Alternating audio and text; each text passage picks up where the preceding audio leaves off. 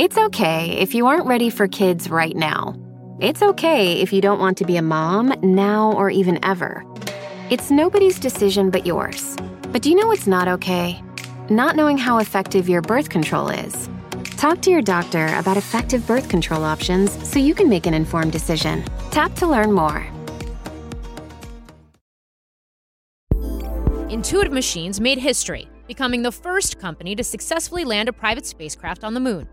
The M1 mission, carried out as a part of a NASA program, was not without drama, though.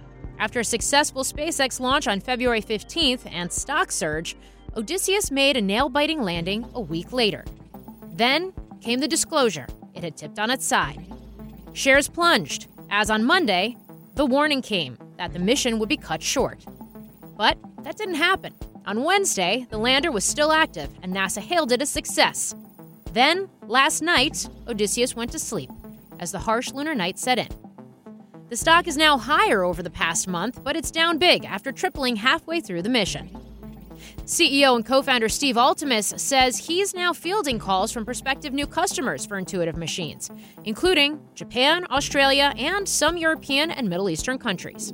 There's also been an outpouring of interest in terms of sponsorships and people who want to uh, put their name in the in the history books on the moon. So I'm interested in taking seeing how those take shape also. Sponsorships, what does that mean? What does that look like? Well, I know we've had this wonderful sponsorship and uh, relationship with Columbia from Columbia Sportswear, and you know they put a material on the uh, on the lander, uh, an insulator, and uh, you know we it started as a sponsorship and turned into an engineering demonstration that actually proved out Uh, uh, their their technology for uh, warm uh, or cold weather gear, and it actually tur- turned out to be a great thermal insulator. So we're going to move that thermal insulator materials and coatings from Columbia onto the lander to replace some of the materials that uh, we currently use. After the surprise reawakening of another lunar lander, Japan Slim, this week, Intuitive Machines now also hopes to have Odysseus, quote unquote, phone home when the sun rises in the next few weeks. On this episode, a deep dive with Altemus into the mission's twists and turns, what went right, what went wrong, and now, what happens next. I'm Morgan Brennan, and this is Manifest Space.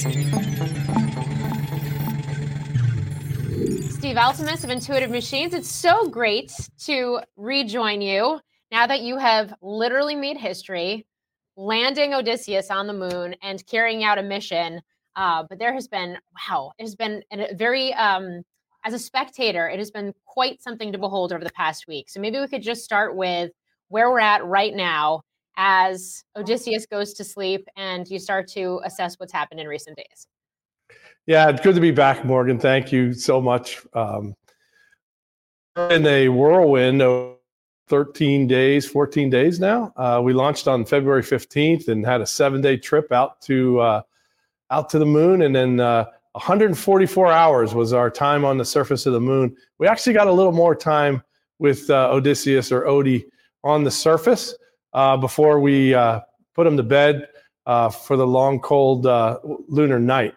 Um, right now, we have all the data back for all the science payloads that we carried, both commercial and um, NASA payloads.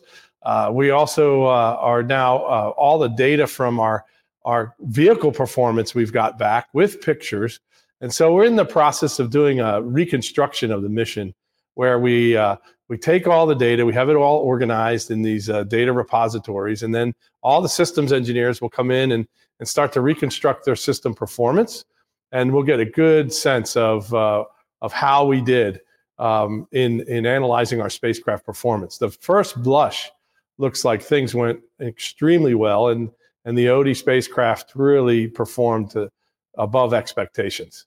Okay, so and which which raises the question: What constitutes success? Because there there was a lot of drama earlier this week uh, with the realization that that maybe Odie had had tipped on its side. Maybe the mission was going to not go for the the full amount of time anticipated that sort of reversed itself, at least in terms of the time. So, what does constitute success?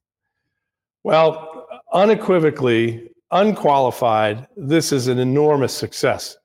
Um, 100%. you know, we gave everything to this mission, both as an engineering team and an operations team, and the spacecraft uh, gave everything to get to the moon and return all the data that we could get out of uh, out of the spacecraft.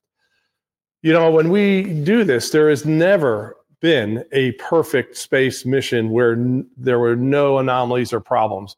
I think in the history of space, there's always something to work, um, and to have a robotic spacecraft that we developed at the price point we developed it, uh, make it to the moon on our first try our very first try with a brand new spacecraft as a brand new company and put it on the moon is an incredible success.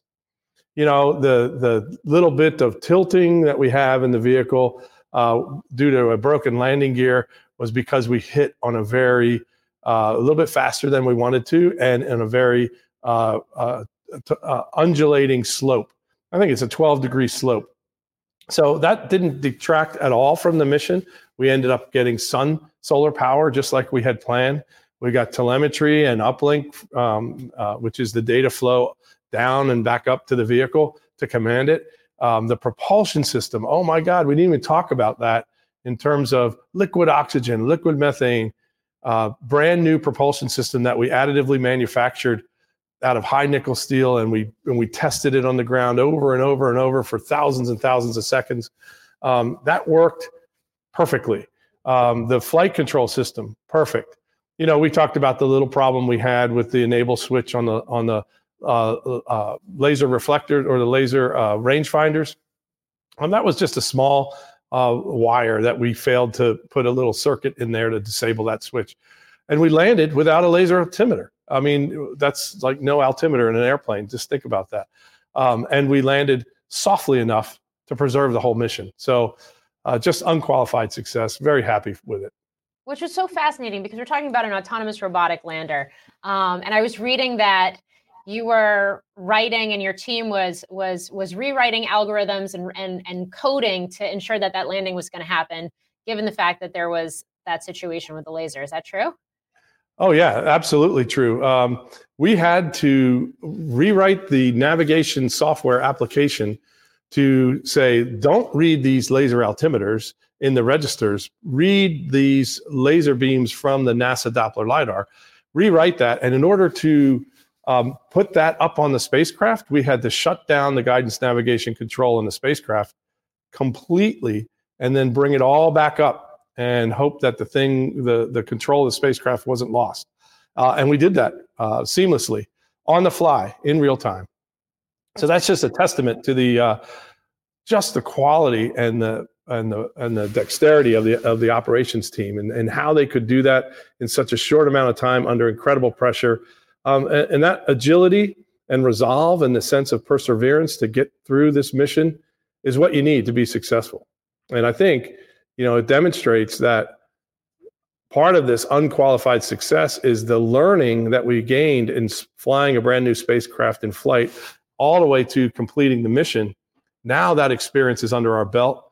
We, we, we don't have this big missing piece of how things are going to behave in space.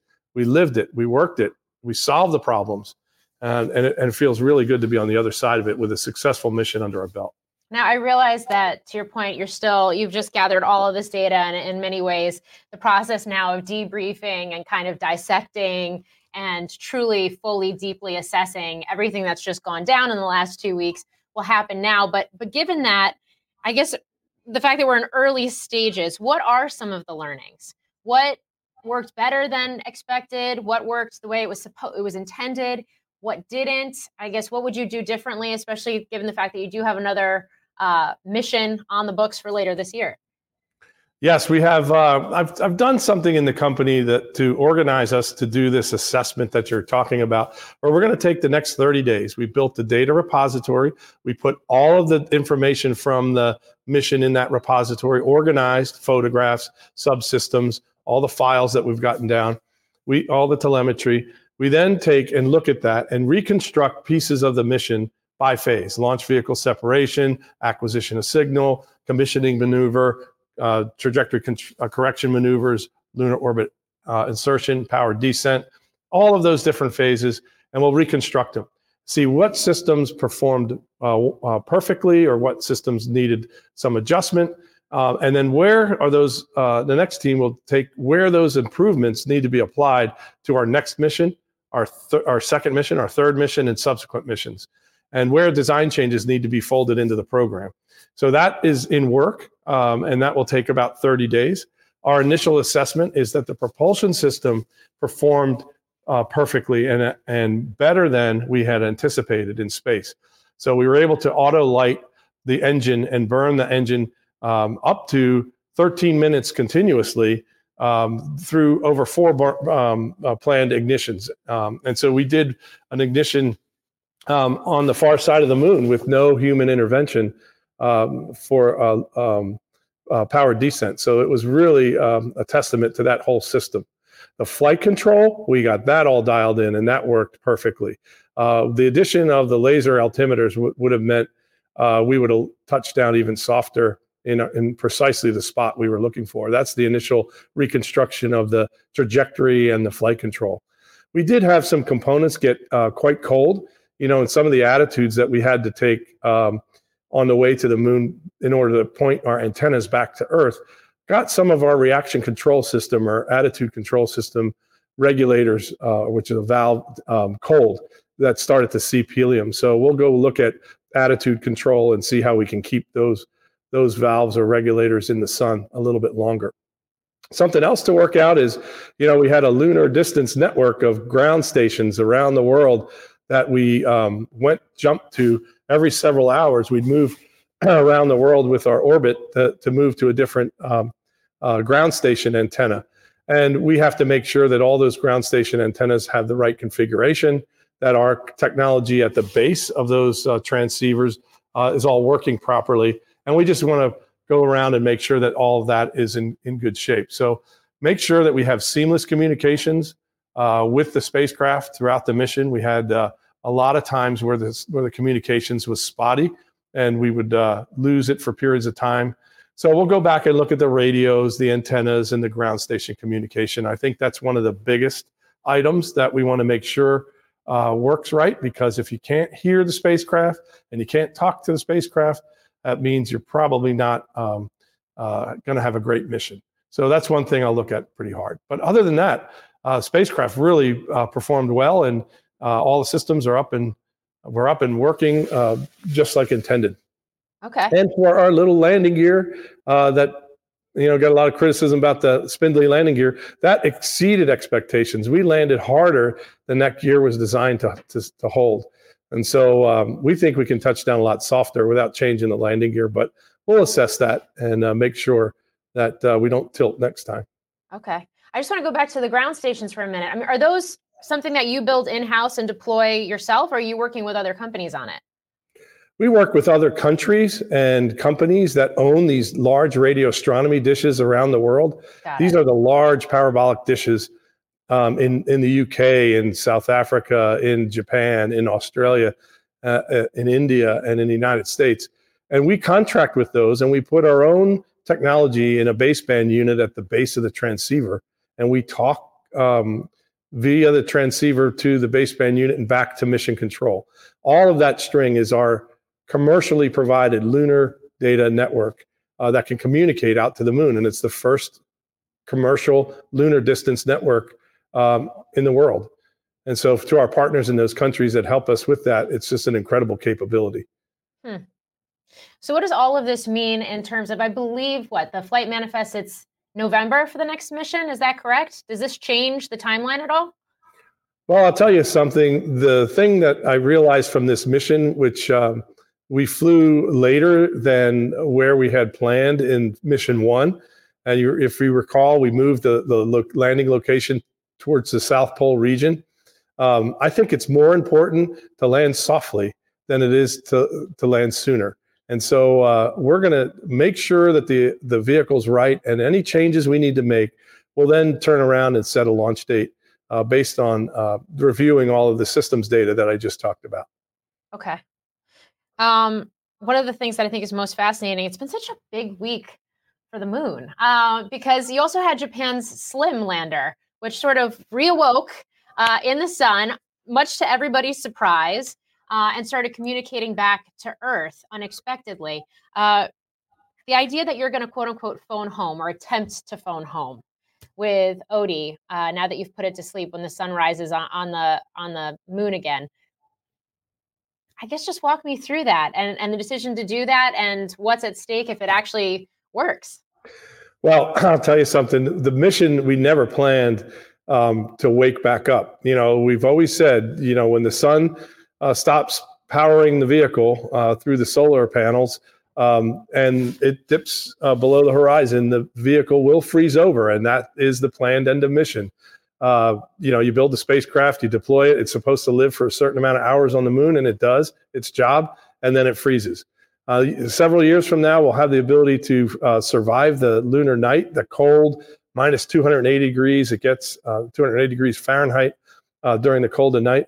Uh, maybe we'll survive that. But it's worth trying to see how the batteries, how the electronics, how they will behave uh, if they get frozen down to that temperature and then suddenly get a spark or a, a power signal from the solar panels and the power control distribution unit to power them back up will it wake up? So we set Odie up right before we blasted all the data down to to uh, in the last hours of its life.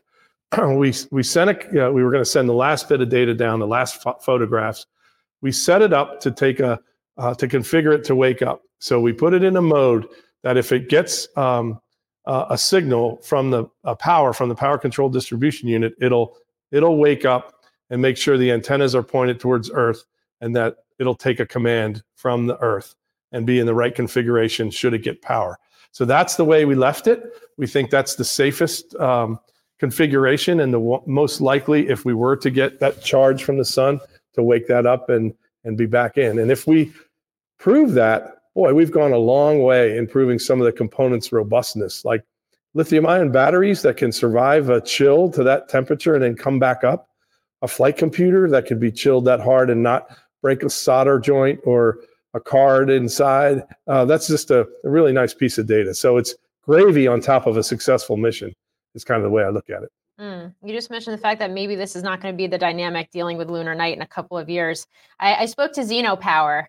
I wonder if that's what you're referencing. The, the fact that you know this idea that maybe we see RPSs implemented on on future vehicles, or if it's something else we know Zeno; they're a good partner of ours. We work with them and uh, to try to develop this uh, survive the night technology. And so the key is going to be, you know, radioisotope thermal generators, RTG type units that can produce a little heat. And if we focus that heat on the batteries or the flight computer and distribute it properly, we could survive the night. Um, and so we just have to work on that project. It's always 30 months away or so. So we have to put a little energy into it to get to that point. Got it.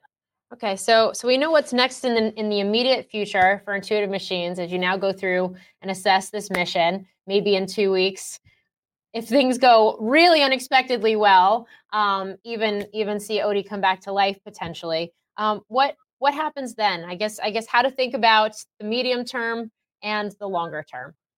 Yeah, I'll tell you. Um, we have three missions uh, planned, and you know, indicating you know late in 2024, early in 2025 is is kind of a thought process now while we do this review.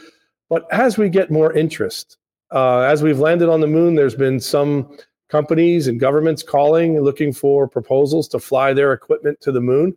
Um, we're going to be thinking hard about building the next category of lander to take uh, uh, more and more payloads and cargo to the moon. We call that Nova D. It's the next scaled up version of this lander. Uh, so we'll fly this lander at least three times, this version. Uh, but maybe we're going to start with uh, with taking heavier uh, cargo up to a metric ton to the surface, um, and and that's in our near term future. Have you been fielding calls from potential customers here in these last couple of weeks amid everything that's been going on in the milestones? Oh yes, oh yes. There's um, uh, European countries um, and the European Space Agency are very excited about our mission uh, the Japanese, um, uh, some of the countries in the Middle East, and uh, Australia. There's just a lot of interest uh, in what's next and what can we do together.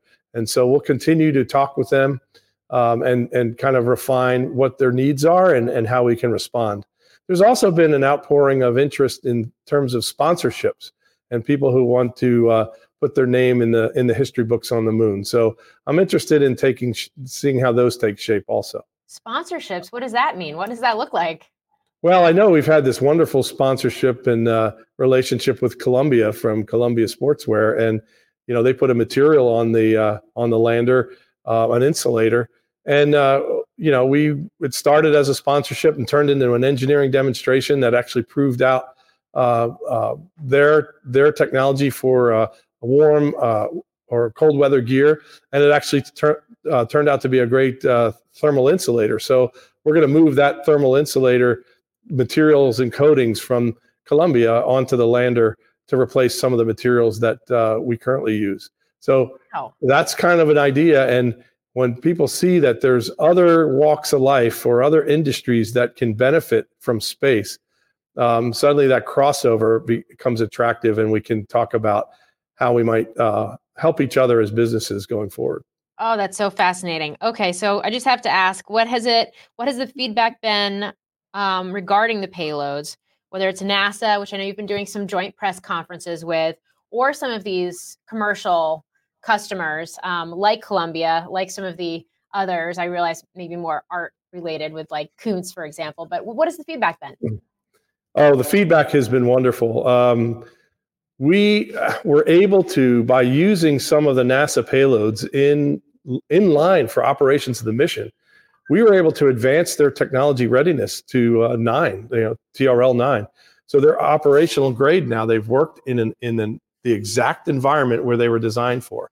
So the the LN1 payload um, was a was a, a, navigation payload that used the RF uh, spectrum.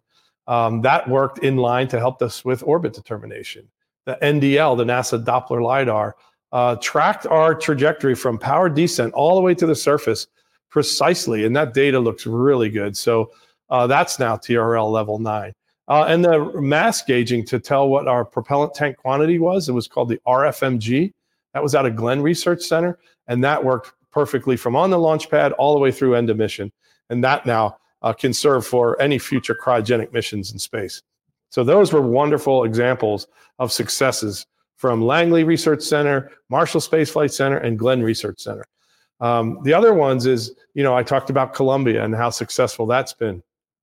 Um, it was wonderful to see they put a, a, commercial on the on the Sphere in Las Vegas, and that was pretty exciting um, to get everybody excited about our mission.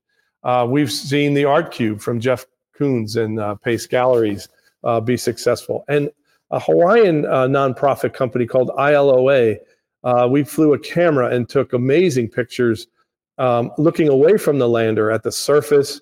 And we just, you know, when people see what the surface looked like on what we tried to land on, it is just rocky and craggy and full of craters. And it only gets uh, um, uh, more complex as we move towards the exact precise South Pole in Shackleton Ridge on our second mission. So overall, everybody was happy. Um, the students from Embry Riddle Aeronautical University who built the uh, Eagle Cam, oh my goodness, um, they're now seasoned veterans of spaceflight, where they built a, uh, a small canister that deployed a, a camera to the surface. While that camera didn't send an image back to the lander and back to, we didn't get it back to Earth, they successfully built and tested their first piece of flight hardware, and we ejected the camera um, on the on the last day of the mission and and uh, it worked. The camera didn't get an image, but that whole system uh, seemed to work. And so I'm very proud of those students and faculty from Embry Riddle. So it's just been a wonderful mission for everybody involved, and uh, we're happy that uh, it was so successful and we could deliver the service. Well, Steve Altemus, CEO of Intuitive Machines, congratulations on making history and on the success of M1. Thank you. Thank you, Morgan. I appreciate seeing you again. That does it for this episode of Manifest Space. Make sure you never miss a launch by following us wherever you get your podcasts and by watching our coverage on Closing Bell Overtime. I'm Morgan Brennan.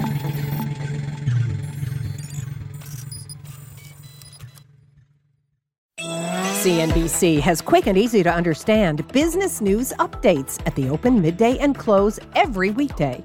Markets, money, and more from Wall Street to Main Street. I'm CNBC's Jessica Ettinger. Follow and listen to CNBC Business News Updates wherever you get your podcasts.